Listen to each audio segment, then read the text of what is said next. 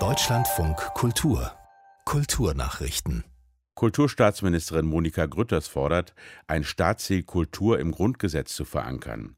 Sie sagte der Berliner Zeitung, es müsse über einen neuen Gesellschaftsvertrag für die Künste geredet werden.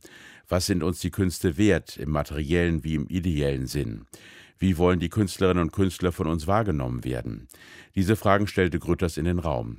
Ein Staatsziel Kultur schärfe das Bewusstsein für die Bedeutung der Kultur für das Gemeinwesen, betonte die Ministerin.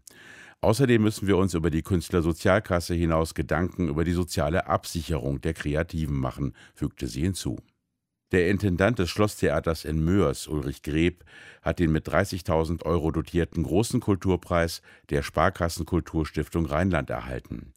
Greb stehe für hohe künstlerische Innovation ebenso wie für die Auseinandersetzung mit aufkommenden gesellschaftlichen Themen, sagte der Stiftungsvorsitzende Thomas Händele bei der Preisverleihung in Mörs.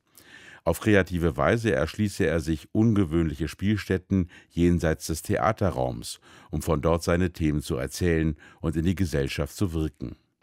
Ulrich Greb, 1959 in Essen geboren, wurde durch Theaterprojekte in stillgelegten Industrieanlagen und an öffentlichen Orten bekannt.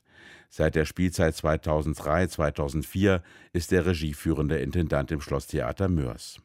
Der große Kulturpreis der Sparkassen Kulturstiftung Rheinland wird seit 1989 vergeben. Bisherige Preisträger waren unter anderem der Fotokünstler Andreas Gurski, die Tänzerin Bina Bausch, die Fotografin Hilla Becher oder der Regisseur Wim Wenders. In Bad Lauchstädt in Sachsen-Anhalt wurde heute das frisch sanierte Goethe-Theater wiedereröffnet. Es ist der einzige original erhaltene Theaterbau, der nach den Vorgaben des Dichters vor gut 200 Jahren errichtet wurde. Auf dem Programm stand am Abend die Premiere von Iphigenie auf Tauris in der Inszenierung von Holk Freitag.